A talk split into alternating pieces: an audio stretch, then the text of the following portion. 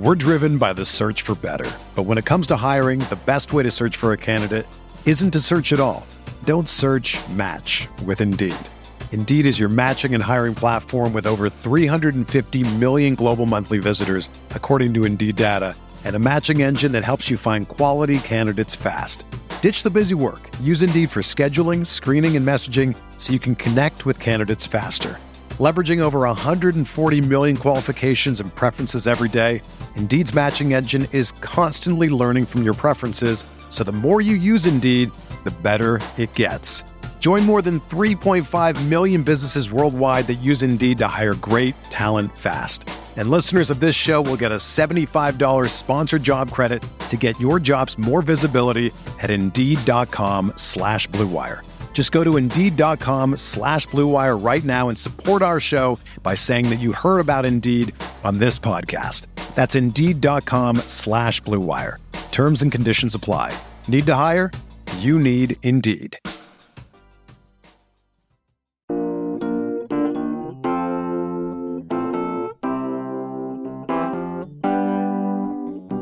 Welcome into episode number 194 of Greatest Pod in the South. I'm Neal McCready, JG Tate with me as well. It is uh, Wednesday, November the 2nd, as we tape this. I trust that you all had a wonderful Halloween. And uh, you're probably like me, you're getting ready to put your Christmas decorations up any day now because the woman in your life wants the Christmas decorations up. It's as simple as that. And we can all sit here and act like that's not the case, but damn it, it is. And that's the way it's going to be. And if you're like me on Saturday morning, you're just going to start the mimosas and put the Christmas stuff up. It's going to be all right. Uh, we'll talk about uh, a lot of things. You might you might guess that we're going to talk about Auburn, Bryan Harsin out on the plains. Jay is uh, doing show after show after show, just ringing up the money. Every time I see Jay, he, his face looks greener. It looks like a looks like a Ben Franklin portrait these days. We'll talk about uh, all of those things and more here on the show. I want to tell you, I am coming through the Clark Ford studios. Clark Ford's in Amory, Mississippi, 662 257 1900 is that number. Call it, get a quote if you're in the market for a vehicle. Even if you're not in the market for a Ford, he can uh, help steer you in the right direction. Make sure you're getting a good deal wherever it is that you're looking. Again, 662 257 1900. Jay, how are you? I am great. Not much going on in my world professionally at all. Uh, drama free Halloween and uh, dressed up like my favorite uh, scary person from Eyes Wide Shut with my uh, Venetian mask and my black robe and my black. Uh, I call it a baklava, but my wife just says it's a face mask, whatever, to completely obscure who I am. So I like to go around. The kids aren't as scared as they used to be, Neal. 10 years ago, that used to really weird kids out. Now they just kind of say, What's up? I don't understand this. They're desensitized to scary creatures. But anyway, we'll talk about that another time. The scariest creature over here would be a uh, competent athletic director. It'd certainly be rare. How about that, huh? So let me quiz you a little bit because I'm curious on a number of things, and obviously the the Ole Miss people who listen to the show are going to want your input on a number of things. Let's start sort of in chronological order. On Saturday, uh, Auburn played Arkansas in a football game. You were doing a show. I was watching the show, and it was prior to that. I think the John Cohen stuff started to break. By the end of the day, I, I think John Cohen to Auburn was, depending on how you want to define the word done, it was done. It was going to happen. I think. Um, how surprised were you that Auburn hired the Mississippi State athletics director? And then, kind of, what are your thoughts on it? I was surprised. I didn't hear about him until fairly late in the process. And I thought at the time I was trying to figure out what was going on that he was a late addition. And so I was like, wait a minute. So this dude just pops up and then two days later he's the odds on favorite. And three days later he's hired. Like this seems very uh, rushed or hasty looking back on it now, he had been talking to him for a while. I just didn't know about it. None of us did. But he, I believe, Neal, I'm pretty sure he was the second SEC athletic director that the job was offered to. Yes, I believe that they offered the job to Hunter Yurachek at Arkansas, and he said no. I agree, and I think they offered him a bundle of money. I think they then offered it to Dan Radakovich at Miami, and he said no, in large part because he'd just gotten to Miami, and his work there has just sort of begun, and I don't think he wanted to start all over again. And then they turned to Cohen, and he said yes. So I think it's good. I think you get an athletic director that knows the SEC, that understands what it takes. Of course, he was a very good coach, uh, both at Kentucky, well, Northwestern State back in the day, and then Kentucky and Mississippi State. Uh, he's been as best I can tell, I mean, a good athletic director at Mississippi State. He made a mistake in Joe Moorhead, but he handled that the way you would want him to, as he cut it pretty quickly. He got out of that. He didn't ride that that train all the way to the bottom of the sea, and then he made a good hire in Mike Leach. He's been a good fit for Mississippi State. He's made them a lot better. And you know, Ben Howland has been moderately successful there. Um, Vic Schaefer, I don't.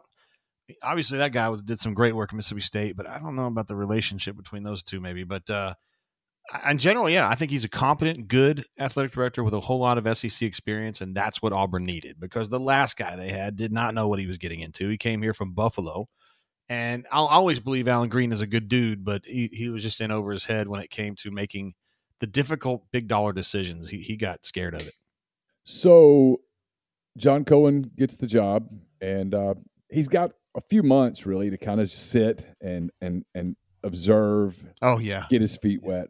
Uh, on Saturday, Auburn loses to Arkansas in, in a football game there at Jordan Hare Stadium. On Monday morning, Bryan Harsin gets the old, "Hey, here's a bunch of money, go away" uh, routine, which we all we all desire. Harsin's out. Um, were you, I know you. I'm not even going to ask. Were you surprised? You weren't. I listened to your show on Saturday. I think you thought this is coming any day now. The the Harsin thing. Now that it's done, what's the Bryan Harsin epilogue at Auburn? Well, I, I was surprised, Neal, in that I mean, I call after the LSU loss, which was before the Ole Miss loss. So we're talking three weeks ago. I thought that was it for me. That was it. I said this program's regressing. I see no chance of him being able to turn this around. So at this point, he's done. Now, you don't have to necessarily fire him at that moment. In fact, I wouldn't have advocated for that had I been president, but at that point, you got to make that decision. It's over. And it, has been a spectacular failure. Uh, I did not think that they would uh, do the AD and fire him on the same day. Uh, it, actually, it was a 19 minute separation between when we confirmed that John Cohen had been hired to when they fired him. It was in the 11 o'clock hour on Monday morning. Um, all that happened. and it makes sense. I mean, you, you definitely don't want to have Cohen making that decision because he's going to have to be like, well, now I've got to watch games and I've got to interview him and it's going to take time. Auburn doesn't have time. Okay. It's November 1. Well, at that time, it's October 31. Auburn's got to have somebody hired no later than December, whatever, first, second, third. Yeah, because the kids get in the portal on the 5th and you've got to be jumping you got to be jumping right there. You've got to figure out who you need to keep. You got to figure out who you got to go get. And you've got the early signing period, which is going to hit on the 21st. And, you know, of all the kids in the recruiting uh, population, what, 70% are going to go somewhere and sign on that day or within 24 hours of that opening of that window. So you got to give this coach, the next coach, some time. I mean, even if it's Deion Sanders or somebody like that who has that super duper splash to him – he's still got to figure out what he wants to do and what the holes are on Auburn's roster and how they've got to be filled. So you got to give him some time. I, I thought he was dragging his feet, the president, on getting the AD named. I was like, good God, dude, come on. We got to have this done. Boom, boom, boom. He had it all straightened out and had a really good plan. And now they're right where they need to be, assuming that Cohen gets on, on ground here and gets hustling on this. When you're talking about Auburn, though, it ain't really necessarily about finding the right guy and getting him hired. It's about placating forces within the Auburn sphere and making sure that they don't hate you. I mean, I'm serious. That's really what it gets down to. So for Cohen, it's less about a list of guys and who I like than it is who works here at Auburn. So John Cohen's the AD. He's going to conduct a coaching search. Is he going to be the guy who makes the hire? Look, man, I've, we've been here 25 years. If past is prologue, he might make the hire, but he's not the one making the decision. No. I mean, I would be skeptical. Now, you are bringing in a guy who's been doing this a while. He's from the SEC. He has more clout than probably any AD that's ever worked here. I think he will have a say, but the idea that he's coming in here, you know, guns blazing, I'm the new sheriff in town, and here's what we're going to do, no chance. From what you can gather, is there a booster consensus as to who Auburn wants to hire? No, I don't. You can't get a consensus over here about nothing. But I think there are guys. I think at this point, what the president is asking these folks is, who do you like, and who can you live with? Okay, so maybe you say, I like Hugh Freeze, and that's the guy I would hire. However, Dan Lanning, I can deal with him. I like his background. I like this, that, or the other thing. Maybe Jeff Grimes. Nah, he doesn't do anything for me. And I think if you're smart as the president and the AD, you start kind of formulating, okay, Here's the guys that have the best Q score among these people, and we go after them. And maybe we throw in somebody else and see what they think about him after we talk to him. That might be like a Dan Lanning or something like that, because I haven't heard his name really in the Auburn circles, but he seems like a smart choice, at least to consider. All right, so this happens on Monday. I, I think it was Monday, maybe it was Tuesday. I lose track of days. Within within a no, it was Monday because I saw it and indirectly asked Lane Kiffin about it. Brandon Marcello at 247 Sports comes out and says Auburn's focused on uh, Lane Kiffin. Sort of ignored that because A, the search just started. They're not focused on one person. I've done this long enough to know that's not how it works. But when Bruce Feldman, who I respect, and when Blake Toppmeyer, who I respect, and when Chris Vannini, who I respect, mention in a list, all kind of at the top of that list, they put Lane Kiffin as the guy that maybe Auburn is most interested in, maybe the guy that Auburn is going to talk to first or try to talk to first. I pay attention to that. So you and I have talked about Lane Kiffin to Auburn on this show, I don't know, three weeks, four weeks. We've talked about it. I'm on record. I don't think Lane Kiffin at Auburn is a good fit. That being said, Lane Kiffin's not going to ask me if I think Auburn's a good fit. His agent's not going to ask me if I think Auburn's a good fit, and Auburn's not going to ask me if I think it's a good fit. So my opinion is just that an opinion, like everybody else's opinion. Um, in the end, do you think Lane Kiffin is a major player for this, or do you think that is just kind of the top of Auburn's wish list? I think he's a player. I'm not really ready to say that anyone would be a main player or a primary, you know, the, the star of the show. I do think he's on the list. I do think he's near the top of the list if he's not at the top, more or less because he's a very successful coach at a quote, and I don't want him up to upset anybody here, but at a gettable program, right? Ole Miss has got some limitations. Okay, it can only ma- offer a max of four years of compensation, as, as, as you talked about this, I'm, I'm, sure a million times on OEP. Yeah, the state contracts can be are, are, limited to four years. Now, there's right. there's some complicating things. The private part of his contract through the uh, Loyalty Foundation could conceivably be a 20 year deal. That's not going to happen, but th- there are ways around that a little bit. The problem for Ole Miss is that Kiffin, I think, wants that to be public, right? That if he, let's say, he gets a what is essentially a seven year commitment worth $70 million. He wants that in the headline. Instead, it's going to be a four year commitment. Now, there's going to be automatic rollovers, and I think they can max it out to six years with the foundation or whatnot, but whatever the case may be. He can't get the big number, big headline contract that I think maybe he thinks would be good for him from a recruiting standpoint.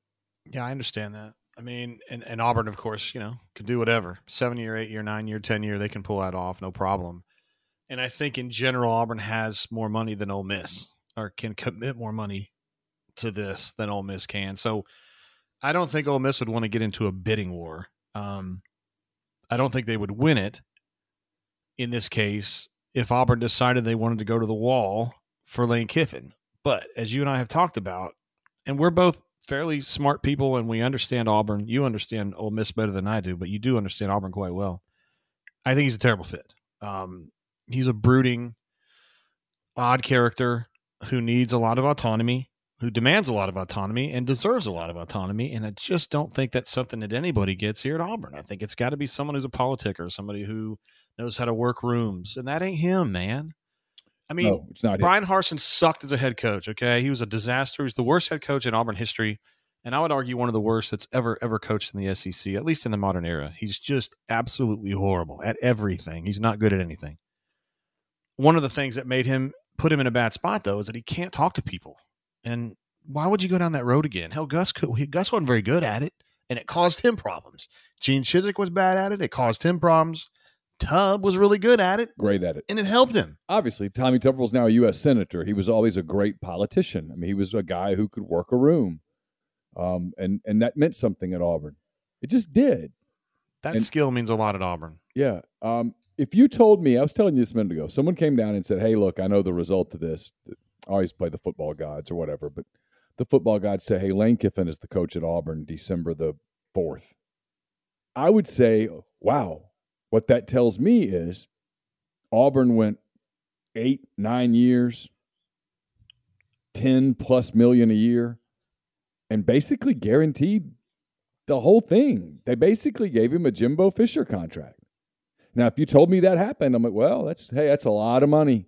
Hard to walk away from that kind of money. Hard to turn that down. Bet on yourself in a sport where you can feel like you've got a great team and in the first two games of the season you lose a tailback, a middle linebacker, and a quarterback, and you look up and you're like, we're not so great anymore. Right? I mean, you know, you this isn't this isn't betting on yourself as a as a Wall Street executive. There, there's there are things that are out of your control as a football coach. So, in your opinion, Auburn would they entertain the idea of, as you said, kind of going to the wall? To me, when you say go into the wall, that means, man, you're on the wall. Like you are totally committing to somebody, and if it turns out to be a bad fit, it ends up being a remarkably bad business decision. Yeah, the way that you, like you mentioned with Jimbo. Jimbo I just don't. My thing, yeah. So I mentioned from the Auburn side, I just don't think Lane, personality wise, is a good fit. I don't know if Auburn thinks that deeply. I, I gotta believe the president showed a, a, level of cunning on this last AD situation and the way that the situation was handled with Harsin that makes me think that he is thinking about things a little bit more deeply than the uh, horticulturalist in chief they had before, Captain Eagle Flygood. Um, anyway, uh, the joke on that was, of course. Yeah, you know what I'm talking. Yeah, yeah. His name his name was Jay Gogue, the last Auburn president. And when they were kind of decide what they want to do with Chizik, they were like, he goes, well, there's a lot more that goes into the football program and just the coach that we got to think about. I mean, did the band play good? Did the eagle fly good? And we're just like, dude, you're the president of a major university, and you said, did the eagle fly good? Are you shitting me? Like, what's wrong with this man?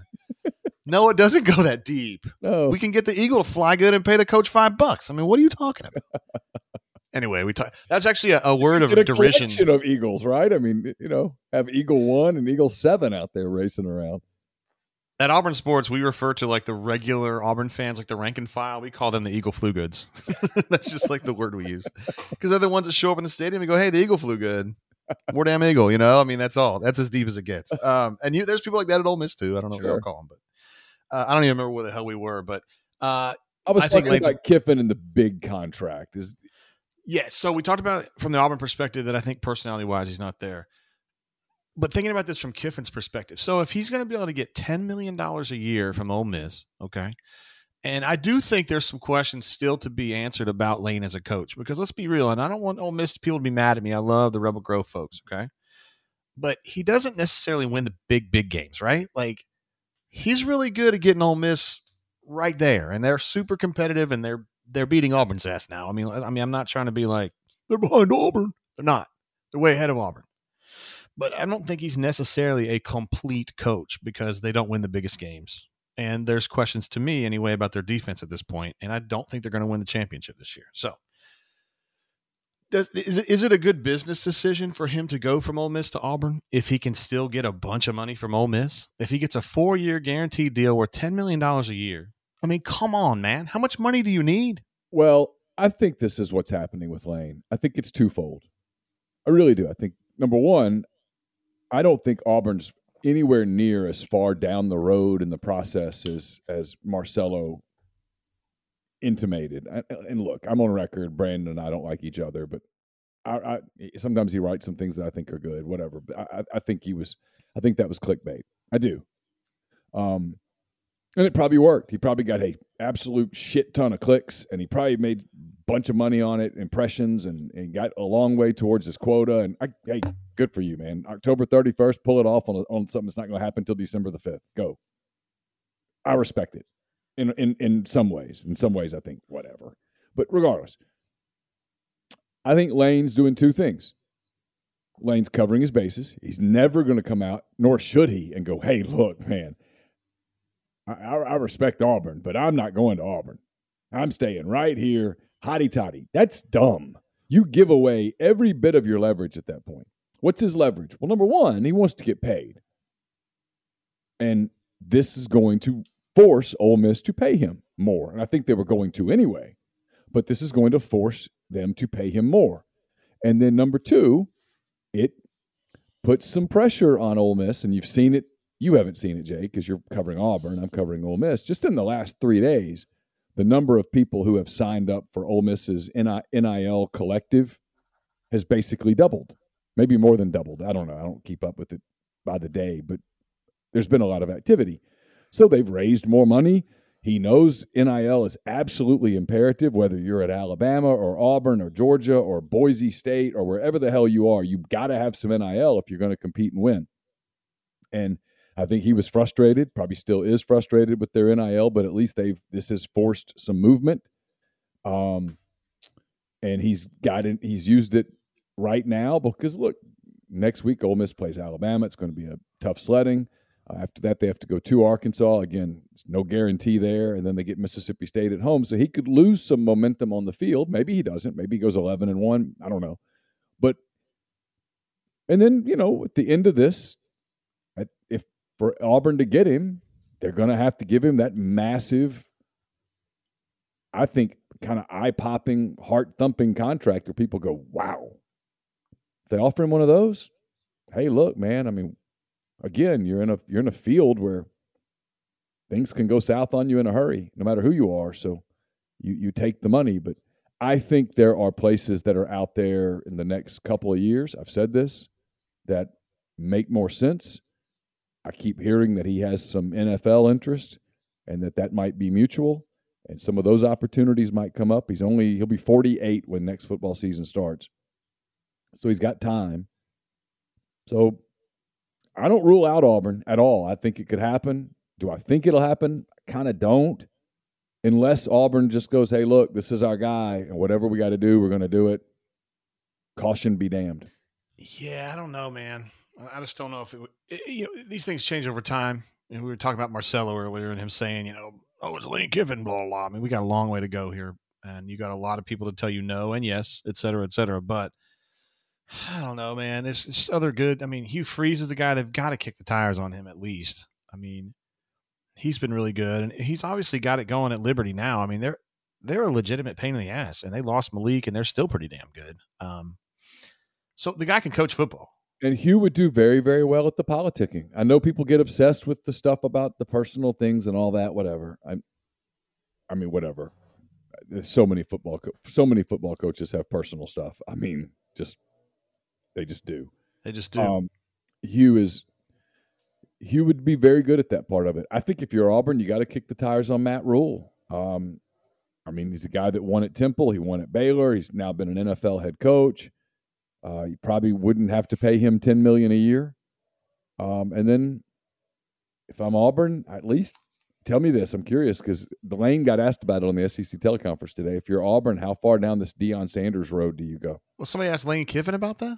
Yeah, he was asked about Deion Sanders. He said Auburn. That he said basically that's who Auburn should hire. He goes, he'd be great. Auburn should, or they should hire him. Yeah, I'm. I'm. I mean, I haven't made any secrets about it on the uh, brain drain. I mean, I love me some Coach Prime, and I mean, I grew up thinking he was an awesome football player.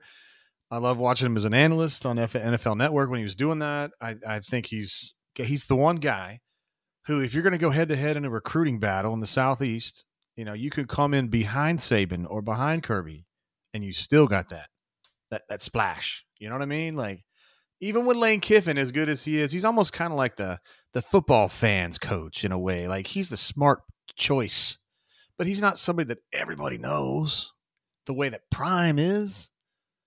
So if you want to really get your recruiting jump started, I got to believe that, that just the credibility that Prime brings you is would improve Auburn's talent situation, uh, you know, 50 fold within a year. I mean, kids want to play for him. I mean, they just do.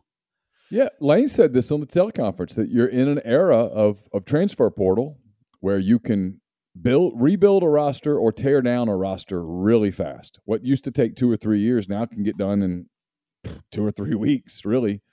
Um, but you got to have the personality and the knowledge and to do it and you got to have an NIL war chest, but it's got to be more than that. It's got to there's there's there's lots of schools that have money that aren't landing all the kids. It, Sanders is fascinating to me. I mean, like in the back of my mind, I've been playing with this. Hey, do you know, in a scenario where Lane Kiffin leaves, I need to have a list ready.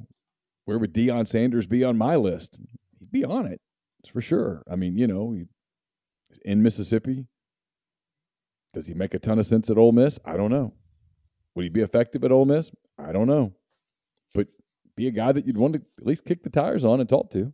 Well, yeah, I, to me, he just makes a lot of sense. And the question would be, you know, not not the roster management or talent acquisition. It would be just like, okay, who would he get to coach?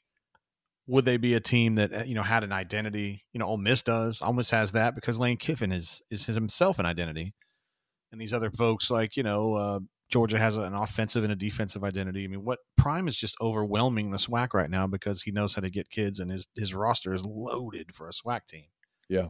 So he just out athletes them all the time because he just got so many dudes, you know. But I don't care how good of a recruiter you are in the SEC. You're not just going to out athlete everybody. There's too many. I mean, geez, not Alabama and Georgia or LSU. I mean, hell no. So it's it's got to be a lot deeper than that. I just I just think that he's the guy that would give Auburn the credibility it's got to have, dude. You just they're getting drubbed so bad by Alabama and Georgia at this point, not just on the field, and it's bad enough there. I mean, Auburn almost won the Iron Bowl last year, but you know what I mean. Yeah. Like if Alabama wants a kid in the state of Alabama, Alabama gets that kid 99% of the time right now. It's an Auburn roster that's going to have to be oh really God. rebuilt. I mean, that I, I had I had someone in football circles who knows who's not pro or anti Auburn say, I mean, I'll use the word he used. Your people will not like this, but I'm quoting somebody. It's not the word I would use. He said the, the roster will be trash by the time the season's over. Oh, it, no, Auburn people would not be upset because they know what's coming. I mean, the roster right now ain't great, but the roster next year is. We're driven by the search for better. But when it comes to hiring, the best way to search for a candidate isn't to search at all. Don't search match with Indeed. Indeed is your matching and hiring platform with over 350 million global monthly visitors, according to Indeed data, and a matching engine that helps you find quality candidates fast. Ditch the busy work. Use Indeed for scheduling, screening, and messaging so you can connect with candidates faster. Leveraging over 140 million qualifications and preferences every day, Indeed's matching engine is constantly learning from your preferences, so the more you use Indeed, the better it gets. Join more than 3.5 million businesses worldwide that use Indeed to hire great talent fast. And listeners of this show will get a $75 sponsored job credit to get your jobs more visibility at Indeed.com slash BlueWire. Just go to Indeed.com slash BlueWire right now and support our show by saying that you heard about Indeed on this podcast. That's Indeed.com slash BlueWire. Terms and conditions apply.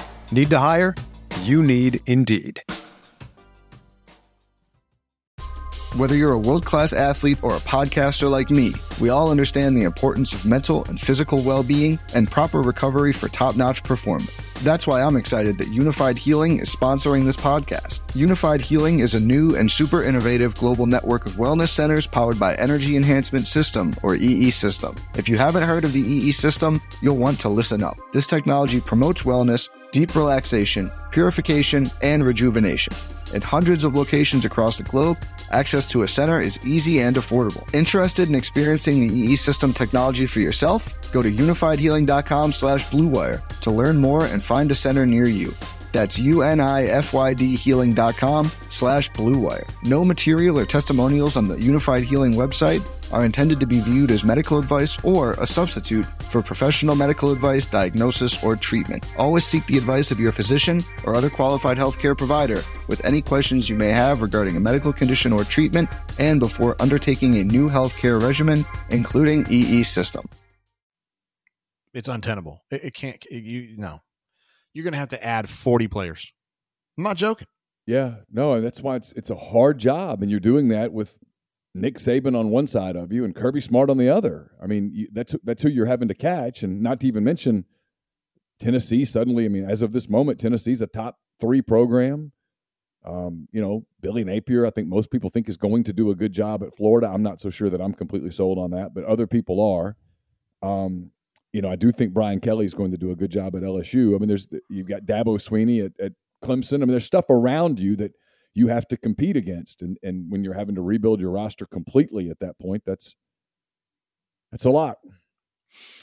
Yeah, it is. It's going to be uh, fun. This is, uh, you know, when it happened to me in 1998, you know, when Bowden quit or got fired on October 23rd of 1998, I said, "Damn, it's going to be a long six weeks." Man, you and me were pups, dude. We we that Friday night we didn't know what was going on. That Saturday at Jordan Hare, we're sitting there covering Auburn and Louisiana Tech, and the guys that we're competing against are sitting down on the farm with Terry Bowden getting the scoop, and I'm like, oh my god, I'm in completely over my head. Yeah, I just got skull. I can't speak to you, but I got skull drug in the fall of '98. I mean, Goldberg and Phillip were killing me. I got. And I know you I got, got your shots in too. Well, I got lucky because Auburn turned its attention to Tommy Tuberville, and I knew Tuberville, and I knew a lot of people around Tuberville, and I think I got in on that story before other people did. What was funny is you, you talk about how the situation we were in behind the eight ball. Uh, when this story broke on Halloween a couple of days ago at Auburn, they literally had just hired a dude at the Montgomery Advertiser. Did you see that? When you talked about it, I, I think I said in your chat, I said Godspeed to him, man. Oh man, he is dead. I mean, I empathize with the kid. I don't know who he is, but hey, hey, bud, I'm thinking of you, Hang in there, War Eagle, buddy. War Eagle. yeah, he starts that day, and I mean, he doesn't know a soul. And I saw him the other day. I didn't introduce myself because I'm a dickhead, but I should have. But I wasn't 100 percent sure it was him. I that's my that's my back out. But I was I saw him over there at basketball yesterday, and he doesn't know what he's doing, and he doesn't know anybody, and He's underwater. he's underwater. He's he's at the bottom of the ocean. He's in the Marianas Trench right now. He's I mean, just shit. he's just trying to trying to breathe. He's not trying to win. He's not trying to catch anybody at this point. This shit is hard for me, and I've been over here 25 years. You know, I mean, I always got to worry about Philip Marshall and Jason Caldwell and these guys, man. Jeez Louise. Ah, anyway, so it's gonna be fun over here at Auburn uh, I, for I the next five coaching weeks. searches for some reason. I I, I dig them. I always have. I, I've gotten my ass kicked on a, a few of them, but I've I've won a few of them, and they're they're invigorating to kind of go after.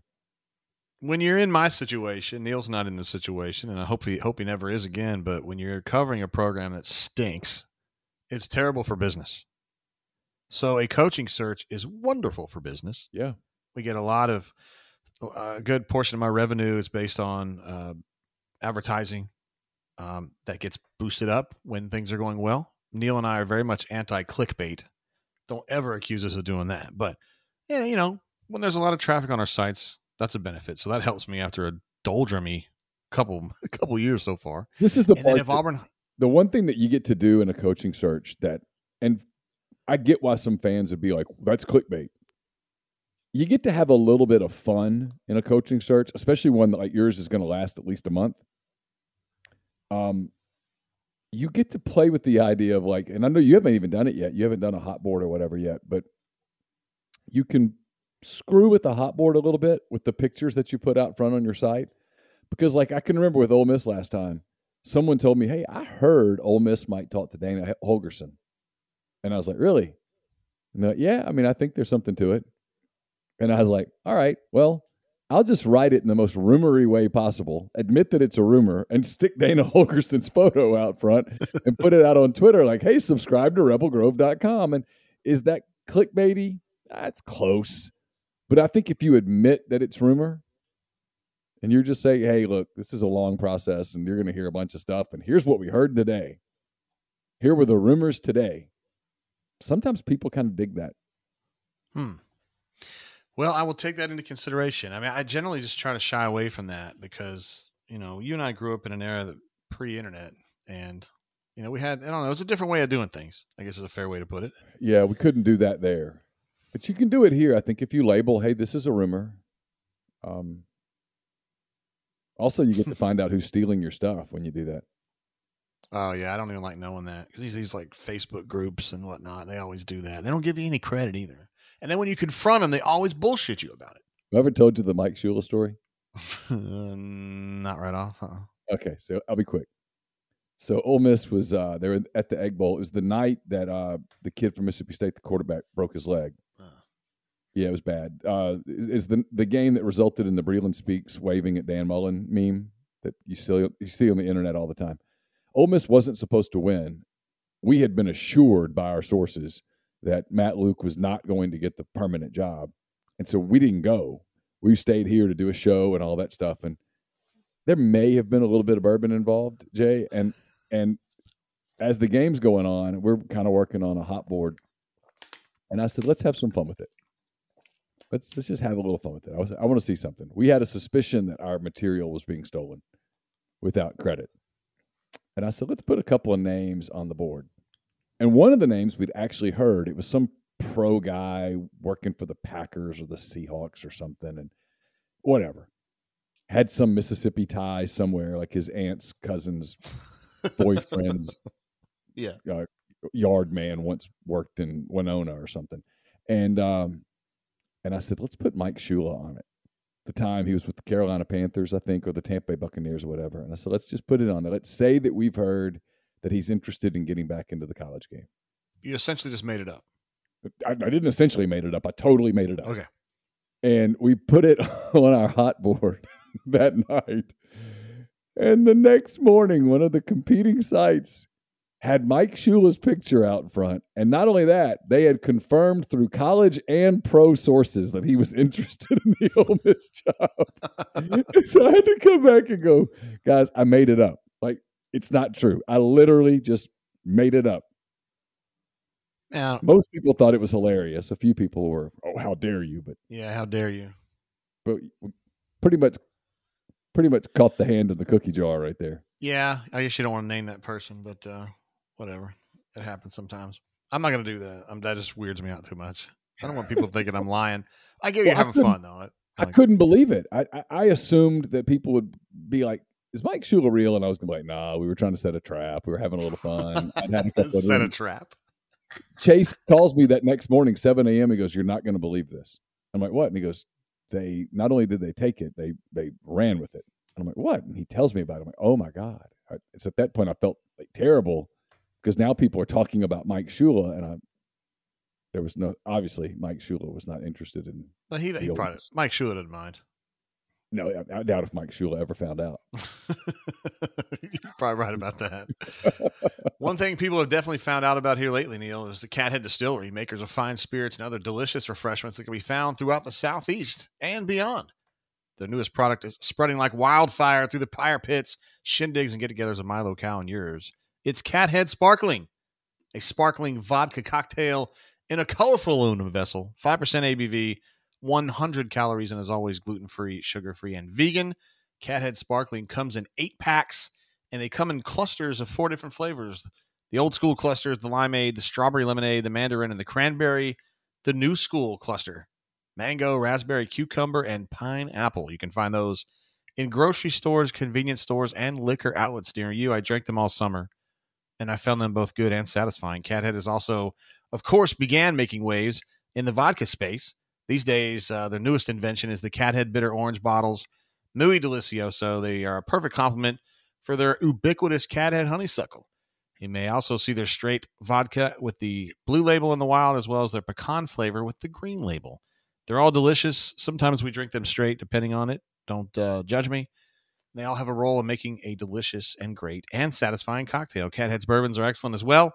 You know all about the 90 proof Old Soul, which has been around for a minute, but their single barrel Old Soul at 109 proof is a terrific standalone pour. I saw that we had a Twitter follower, Neal McCready, who had bought some of that over in the state of Mississippi and sent that along. That person made an incredible decision. You may also be able to find their 10 type series, which is a seven year, 119 proof bourbon occasionally. And if you ever have a chance to pick up their 13 or 15 year old Old Soul, which is in that kind of dark gray label on the front, you need to just pick that up and say, Thank you for letting me have this. I don't care if it costs me a few dollars. Look, you need Cathead in your life. Seek out their Cathead Sparkly or any of their fine spirits the next time you're out. If your favorite bar or restaurant doesn't carry Cathead, make a request. Ask them to carry Cathead.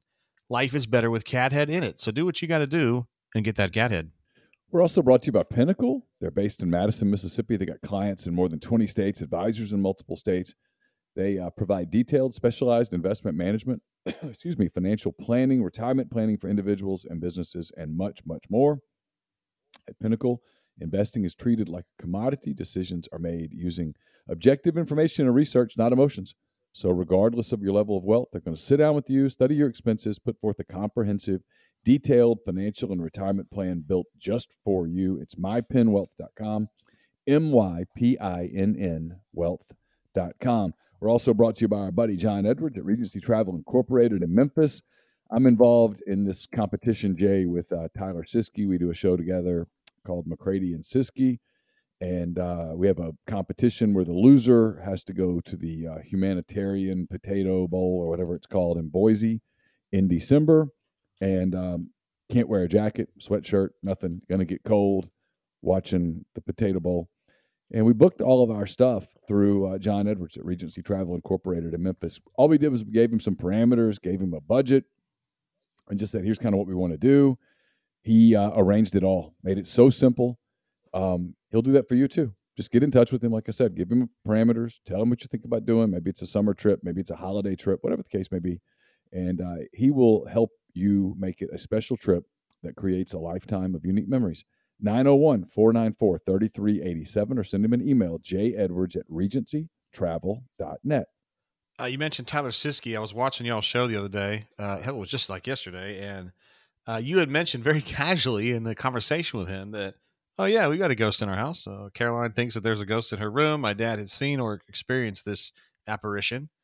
Yes. And Tyler was losing his shit, which I absolutely would have too. Had I known that, I don't know if I would have gone in your house, man.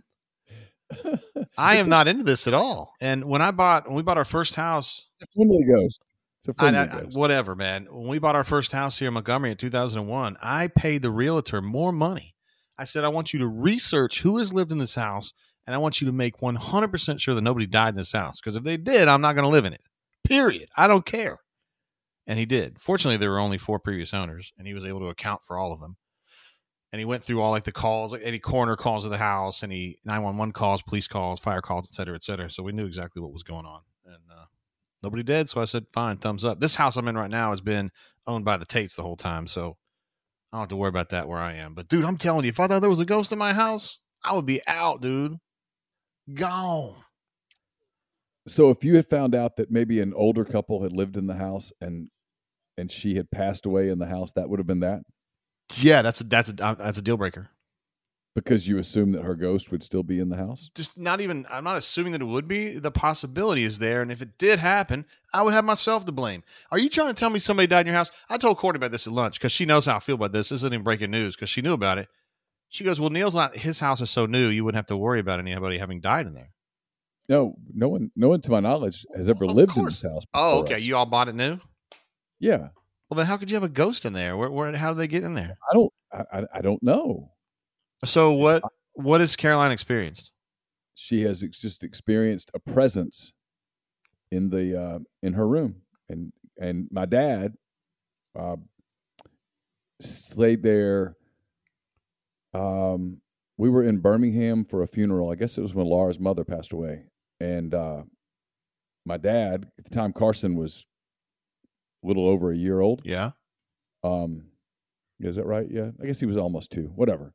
Um, they came and stayed with Carson at the house because the girls went with us to Birmingham, and um, my dad slept up in Carson's room in Caroline, what is now Caroline's room, and he experienced it, felt something in there. I mean, he's not the kind to be like that way. Hmm. To be like, he's not going to make it up. And Caroline has consistently said over the years that she knows something's in there, but that she's gotten used to it.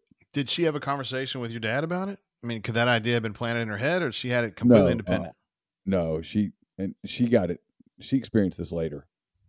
God, man, that's really weird. I, I mean, I don't know if realistically I could just leave the house, like, because you guys have money in it and stuff. But, jeez, dude, yeah. I don't want to be in that situation.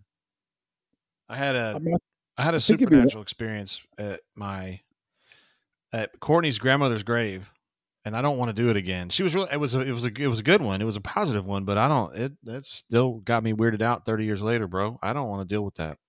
What do you mean a supernatural experience? Would you what, what happened? I you know I mean I met Courtney in February 1992 early February, and her, her grandmother, who was like her best friend, died in January of 1992. So, like, literally within a week or two of her grandmother dying, she met me. Now, look, I know I'm not necessarily the greatest, you know, I'm not the prize husband here. I'm a fat, cross eyed sports writer, but me and Courtney have been thick as thieves since pretty much the day we met. And you could argue that I've been really good for her. Now, then, I went to see the, the, her family are buried together in Cave Hill Cemetery in Louisville, Kentucky. So when we went there for the first time, I just had this like uh, I felt like somebody, like her grandmother, was talking to me, but I, it, wasn't like I could hear it.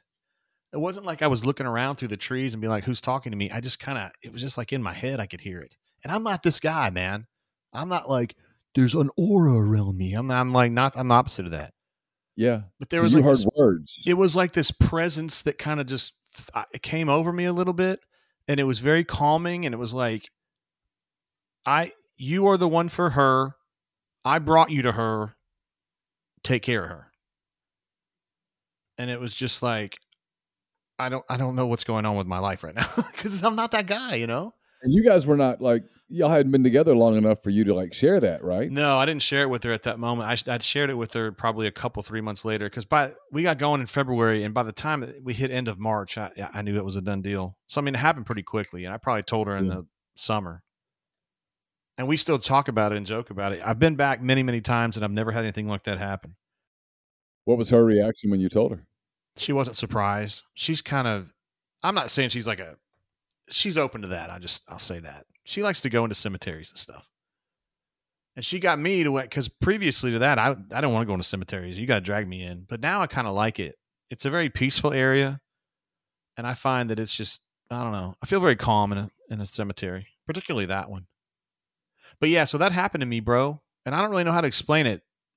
That she was able to convey that concept to me without. I mean, it wasn't like I was looking around. It, I couldn't hear her, but at the same time, I just felt like she was kind of putting that in my head. And we've been thick as thieves, man. I mean, my wife, my wife's my best friend, and I, I love her to death. She's my my life, my wife's satisfaction index is like pegged, hundred out of hundred. And you know that. I mean, you've hung out with me and Yeah. Courtney. Yeah, sure. I mean, I mean, well, if you ask me what I think happened, I would tell you that that was her grandmother talking to you. I think it was too, honestly. But I'm just not open to that, and I don't really want to get involved in that ever again because it's, it's not explainable to me, and I just get weirded out. And I, yeah, I just don't. The idea that you'd have a ghost in your house is like, God bless, man. Please, no. Just leave me alone, Please. I've never felt I've never felt any threatening presence. I've never experienced it unless it's the same ghost that comes down and pins me down on the bed a couple of times. Yeah, but that one looks like Aubrey Plaza. So I mean, that's a different deal right there. See, people people say there's an explanation for that. Like if you Google it, that there's this answer that comes up that it's it's night terrors or something, and it's like an old woman and she's kind of on top of you, and she's like, "Hey, I'm just trying to have some fun," and you're like, "No, no, get off." This really came out of left field, considering it's coming from your mouth, bro. Uh, I've not had that happen, although I'm, I'm open to never it. yeah, no, I've, I've I've I've had that happen a couple of times. That would be best case scenario for me because I get to enjoy it, and then also Courtney couldn't get mad at me. You feel kind of paralyzed, like you can't you can't move. Hmm. But supposedly there's some scientific explanation for that. Yeah. Okay. Whatever. Right. I mean, I don't. I think it was a ghost who was into bald guys, and she. I just think she looked at me and was like, "Yeah, I want some of that." And she, she's like, "What do I have?" I mean, as a as a ghost, and she's thinking, "What do I have to lose?" And so she just, you know, was hoping to have an experience. That's all. Because she was like, "Calm down. I'm just trying to have some fun." well, you can't get her pregnant. No, she's already dead. Yeah. and I've had a sur- I've, uh, not, yeah, what's it called? A um, you get snipped, Oh yeah. You got snipped. snips. Yeah. So I mean, we're set. Me and the ghost are safe. And like you said, I mean, I'm asleep and I'm paralyzed, and I'm telling her to stop. So and I, nobody can get mad at me. Well, usually my advice in that situation ghost's is, fault. oh, it absolutely is. I, I don't hold you responsible at all. Normally, I, it's a fact you can't get her throat pregnant, but in your case, it doesn't really matter where it goes. Hey, listen, we got uh, some football games this weekend uh, of significance, I believe. I just want to touch on these before we finish this bad boy. Uh, Yeah. We've got Florida at A and M. what people want now is some football predictions. damn it! Billy Billy Napier is going to try to give Jimbo. a hundred million dollars in ghosts, and now they, by God, break down this Florida game. Well, you could argue that Billy Napier is going to try to give Jimbo a throat pain. Neal had ice in his mouth on that one about the choke on it, man. God! I about became a ghost right there. Come on, man, don't choke, bro. I can't give you the Heimlich from here. Uh, Florida at Texas A&M. Uh, that would Jimbo's already in deep water, hot water here, but he'd be three and six if he lost that But one. he's not. He's not in hot No, I water. mean when I him- mean not in hot water, he's not going to get fired, but everybody hates him. Like yeah, they owe him eighty six million dollars. It's it's got to be like no. I mean, all all jokes aside for a minute, it's got to be if you're Auburn or anybody else making a hire and you're thinking about going all in, you got to be aware this could happen. Yeah, I know. I'm pulling for Florida. I kind of think A and M wins this game though because I really liked uh, Ole Miss played them last weekend. I, I really liked the freshman quarterback Weigman. he I played don't know better. why him. I don't know why he hasn't been playing more. He's he's got some. He's a talented kid. Nice arm. Yeah, he played better for sure. He helped them a lot. They were Yeah. Somewhat competent in that game. Yeah. Uh, Kentucky uh, at Missouri. Uh, the Wildcats have lost some luster here lately, Neal. That's a uh, UK is a one point favorite, eleven o'clock on the SEC network. Am I crazy that I kind of like the fighting DeArmonds here? No, they, I mean, they're always in the game. they they play every game close, and here lately they've won a couple, so maybe they have a little something going, little little little juju, you know, little something. I don't even know how to describe that Missouri Auburn game. I did get my ticket. Did you see that? You see it up here behind me? This little ticket right? Yeah. Yeah. Yeah. hmm Hey, that was a ghost that made that kid fumble the ball at the half yard line. Yeah, for real, right? There's no other explanation for why he fumbled the ball right there. It was a ghost. We need to talk to him about apparitions. His if he's mentally open to it. Uh, the featured game of the week is a great game. Uh, yeah, Tennessee at Georgia. The Bulldogs favored by eight points at this point right now. It's going to be on CBS. And uh, wow, that's a put up or shut up game right there with uh, national title implications for sure. Yeah, oh, Yeah, I mean, yeah, absolutely. I don't. Tennessee. Have you seen these graphics where people compare Tennessee's offense to um, LSU's offense in 2019 when they put up historic numbers and won the championship and all that? Tennessee's numbers are basically the same or better in every category. Wow. It's it's kind of bizarre, and yet everyone. I think most people expect them to lose Saturday in Athens. And I think I do, but there's a little part of me that kind of thinks Tennessee does this. I don't know what that's about, Oh, but that's a mistake. Uh, you think Georgia wins big? oh yeah, if I had five hundred dollars to put on it, I'd put five hundred dollars that Georgia's going to win that game. Like no doubt about Oh, it. Okay, cool. I just don't believe in Tennessee, man. I, they're they're frauds. Not this team. This team's better than they've been, but to win games like this, you've got to have inertia, and I don't think Tennessee's got enough. You got to really believe you're going to do that. Georgia's a legitimate ball club now, Oh no, they're legit. No, and they were totally disrespected in that uh, thing that they put out last night, where they were the third seed pros- prospectively right now. Like, I know it doesn't matter right now, but that's that's a joke. Like the three seed? Are you kidding me? What have they not done? I can't believe an Auburn was- writers over here backing up Georgia. This is bullshit. I I don't. think it was more what what Tennessee has done. Tennessee gone to LSU, one big, beat Alabama, whipped Kentucky. Then they, they got a pretty good resume going on. if you say so.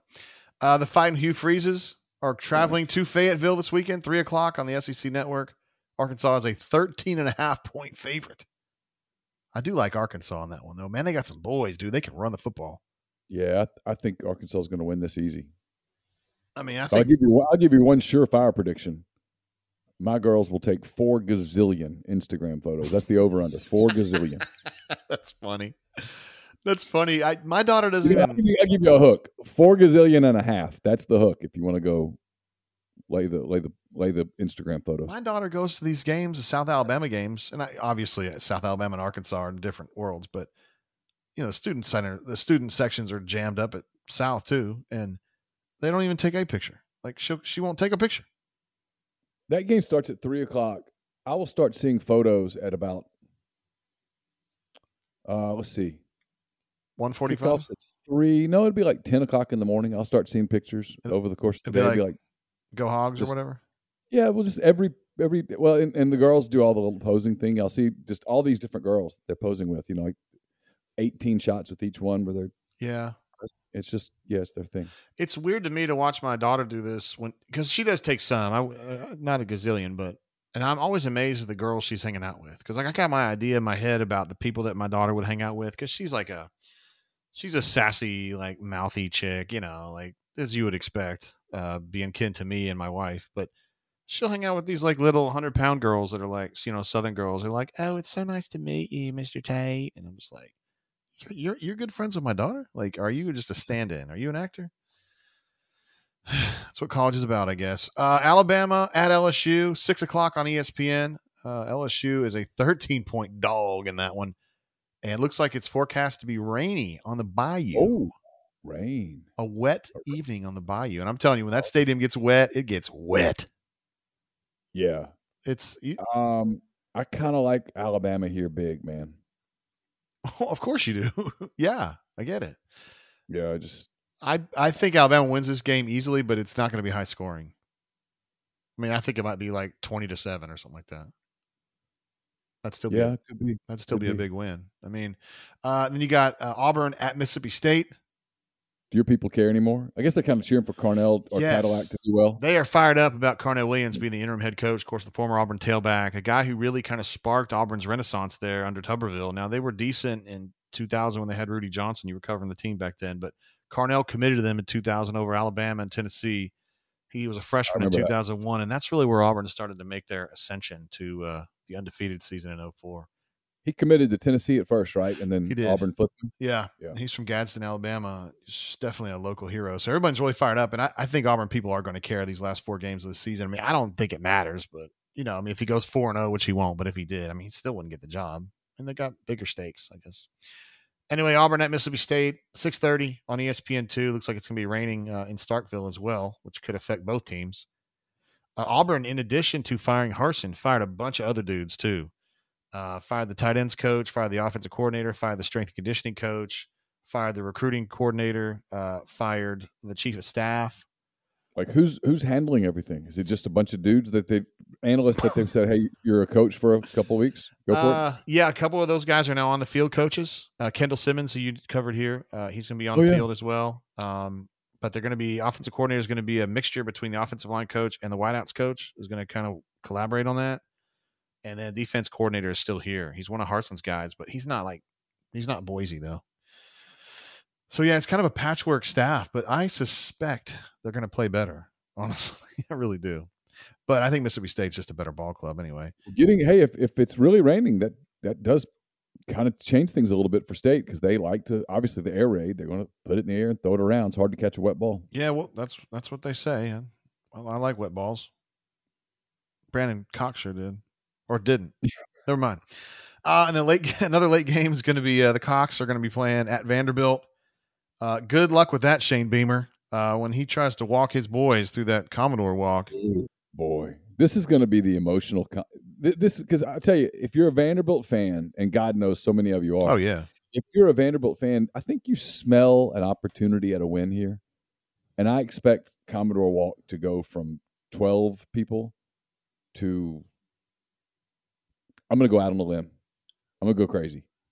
26 well, I was twenty five was where I was. I was going to say over under twenty five, and 26 people at Commodore Walk. It's going to be powerful, emotional, and I, it just might carry the Commodores to a glorious night in Nashville. I got an idea. If I was there, now I, I wish I could. I got to do the uh, Mississippi State game, but if I could go, and of course we're undercover Vanderbilt fans, we all are.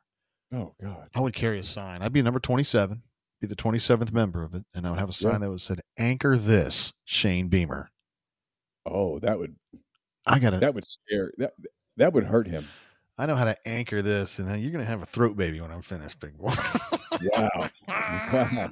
Wow. I don't want Vandy PD to come after me, though, so I might have to keep it, keep it clean. Also, the Ole Miss Rebels are on a bye week. Yep. They play uh, Alabama a week from Saturday. Ooh, Lane's got himself a week to formulate that extra, extra something, something there, huh?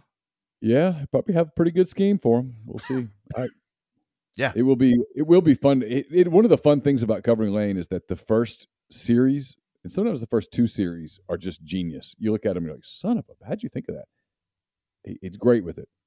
And then after that, it's up to players. He'll say that. He'll say the first quarter is about coaching. The next three are about players. Well, it, it- I agree. I think he's right. Mm-hmm. So I'll be pulling for Ole Miss this weekend for sure. Well, they're not going to lose.